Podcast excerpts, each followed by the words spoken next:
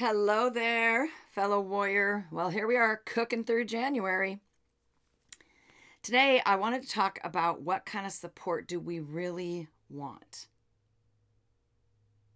This is really important for you to really get into and think about and, and be honest with yourself about not just what you want, but where you are right now. First of all, this whole thing about support. Often people think, oh my gosh, I feel terrible. I need support. What's wrong with me? Everybody needs support at some time, perhaps all the time. We all need help with something. I mean, you didn't come into this world knowing everything, knowing how to do things. Even, even if you came in knowing how to do certain things, life comes at us, throws new wrenches into our plan, right? We all need help. We need new perspectives. We need different wisdom, thought patterns. We need encouragement. We need inspiration. We need empowerment for sure. We need hope. We need sometimes just somebody to lead the way and show us that it's possible because if they did it, then we can too. That's part of hope. Right? So the bottom line is we need support. I know that you know I like words, and I will often look them up in the dictionary to see how, you know how we how we're using a word or perhaps how we've gotten so far off of its true meaning. The Oxford Dictionary says that support is to agree with and give encouragement to someone or something because you want him or her to succeed. Hmm, interesting. Okay, that makes sense. But I think too often support doesn't come with the last part because we want them to succeed. And let me tell you what I mean by that. Sometimes the ability to succeed is going to have to take sometimes a truth bomb, right? Something that this uh, the other person hasn't wanted to to realize or admit or take accountability for. In order to succeed, you have to do that, right? They don't want to change. So we just are the bobblehead doll, right? Going, oh, yes, I understand. Uh huh. Yeah. Oh, poor you. Poor you. Oh, that's too bad. You know, what a bummer. I understand. Yeah, that must be hard. Those are all good things for us, especially in the initial stages of us needing to believe there's somebody out there who understands. But then what? Right? After we have all of that sympathy and empathy and agreement and understanding and so called support. Okay, so the first part of support, maybe. But then what? So these, you know, support groups have been created, and, and, and that I mean, a support group is a good idea if it's done in the right way, in my opinion. I mean, they're filled with people who have the same problems or challenges or losses. They have the same issues, right? And so it's like I said before, you get people that finally understand. I mean, the first part, many years of my daughter Jamie's addiction, I didn't know anybody who had a child in addiction. Now, part of that was because I didn't go to any support groups because I personally, I just didn't want to hear somebody else's sad story. Maybe that was being selfish, but it was just too hard for me. I just didn't want to be down. I was down enough. I didn't want to get further down. And um, I'm not saying all groups are like that. That's just where I was. But I didn't know anybody. And, the other part of it is because I, I kept my mouth shut about things. I pretended everything was okay. That was not wise of me. So support groups can be good because we have like I don't even want to say like minded. That's when they're good, when you're like minded. But we have the similar issues, people who finally understand us, and that can be so important. That can be freeing. It could be the first step toward your recovery. Because listen, everybody needs to recover from something. So even if what you're going through has to do with someone else needing recovery, trust me, you need recovery too. The hope and prayer is that whatever group whether it's a small little group of friends, whether it's something on social media, whether it's an actual group that you go to, some kind of support system, they need to be filled with people who are trying to get better. Because too many of these groups are not. However big your support group, it's one other person. Sometimes it's just a constant sharing of our stories, making everyone feel depressed. So I'm not telling you to zip it up.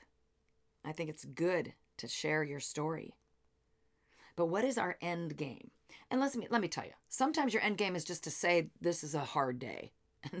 I mean, I, I got nothing else, right? Today I've got nothing else. But if it's like that every day and you've got nothing else, you're just bringing other people down, and that's not helpful to them. It's not fair to them. So, as I said, support is great because it helps us to feel like we're not alone. But once you have that confirmation from other people or even one other person, you have that camaraderie and that connection, then what? So a few years ago, I had this group and it was specifically for moms of addicts. And and by the way, you might know that I don't really like to use the word mom of an addict or addicts, but the bottom line is is that's the word that people understand. It is addiction. It is valid. Um, but I I kind of like people who are living with their addiction beast better because it's like I used to tell Jamie all the time I know who you are, I see you. You know, this is not who you are. That's your beast talking. I know who you are under the weight of your beast. But anyway, people living with an addiction beast is kind of wordy. So, anyway, but if so, consider when I had this group, it specifically had the words uh, moms of addicts. So, of course, that is 100% who was attracted to the group and it grew like crazy. I mean, it's a Facebook group. And by the way, no one's paying you to do a Facebook group, okay? So it took a lot of my time, a lot of my energy. I mean, I still have have pages and groups and stuff that basically do the same thing. But anyway, um, but too many people in that group wanted to commiserate and complain.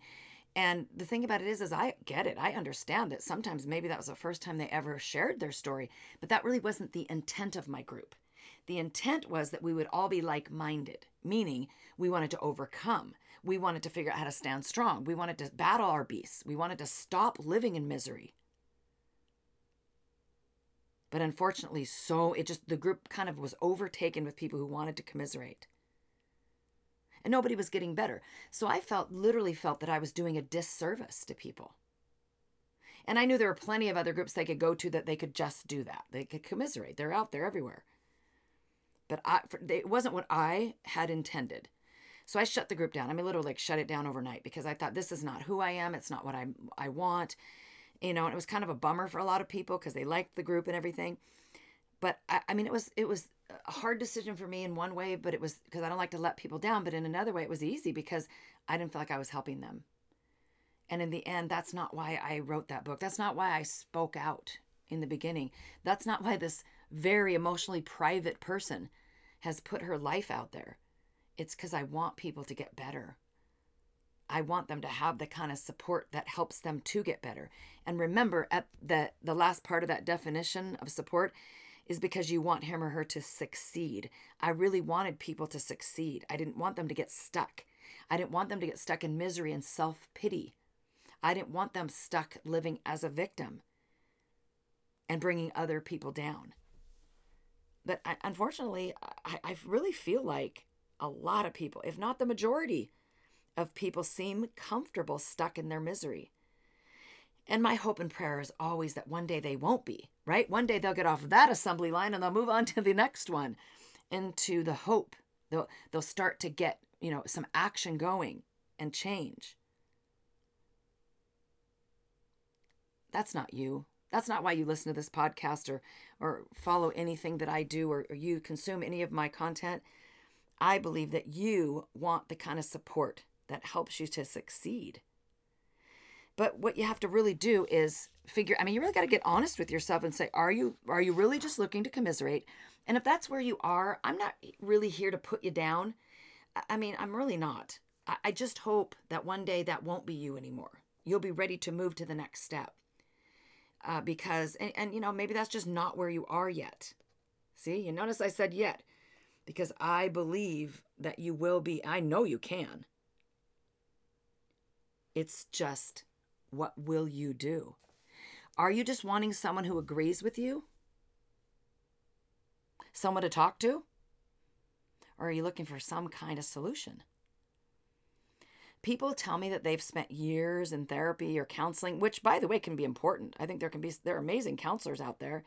And you know, I went to a counselor one time and I was trying to figure out some things about my life when I was in my early 30s and my professional life and personal life and and um, but it got to a point where okay we got all this stuff out I made some progress and then I said see ya I was good because of you know what he wanted me to do next really felt like oh my gosh that I felt like I was headed into victim land so that wasn't helpful so he took me to a place where I thought was helpful and then I got off and said okay I'm good I'm done so because I've heard from a lot of people that they've gone to therapy or counseling or whatever years and years and years and years. And fine.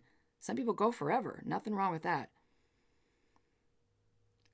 But at some point there should be some type of progress, right? Some type of success. And so do you really want encouragement so you can succeed? Or do you really just want to have someone to talk to? I guess that's what you have to figure out for yourself. Because here's the thing if you really do want to get somewhere, to see some change, um, warning, warning, danger, danger, Will Robinson. Are you old enough to remember that one? Because it won't always feel good. This is the danger. It's not always going to feel good. In order for you to make it somewhere different, you'll be stretched. You're just going to be stretched and, and pressed to consider new thoughts and take different actions. Because true support helps you to succeed, it helps you to overcome, right? To gain strength and courage and new patterns of thinking so that you can become wiser. And more importantly, that you can take that adversity, you can take everything you've learned from that adversity and from this support and whatever else you add to it from your life experience, it puts you in a position to give back. That's when you start to use your adversity for good. So that's what I encourage you to do today, this week, the rest of this week. Just really think about what kind of support do you really want? And then are you going out and finding it? Are you getting it? Because let me tell you something right now you deserve it, and the world needs you taking whatever has happened in your life right where you are. Pick up the pieces because somebody else is a step behind you. You don't have to get to the finish line to start making a difference. There's always somebody a few steps behind you. So I hope that you will stick with support that helps you to find solutions, that helps you to succeed, because you are worth it.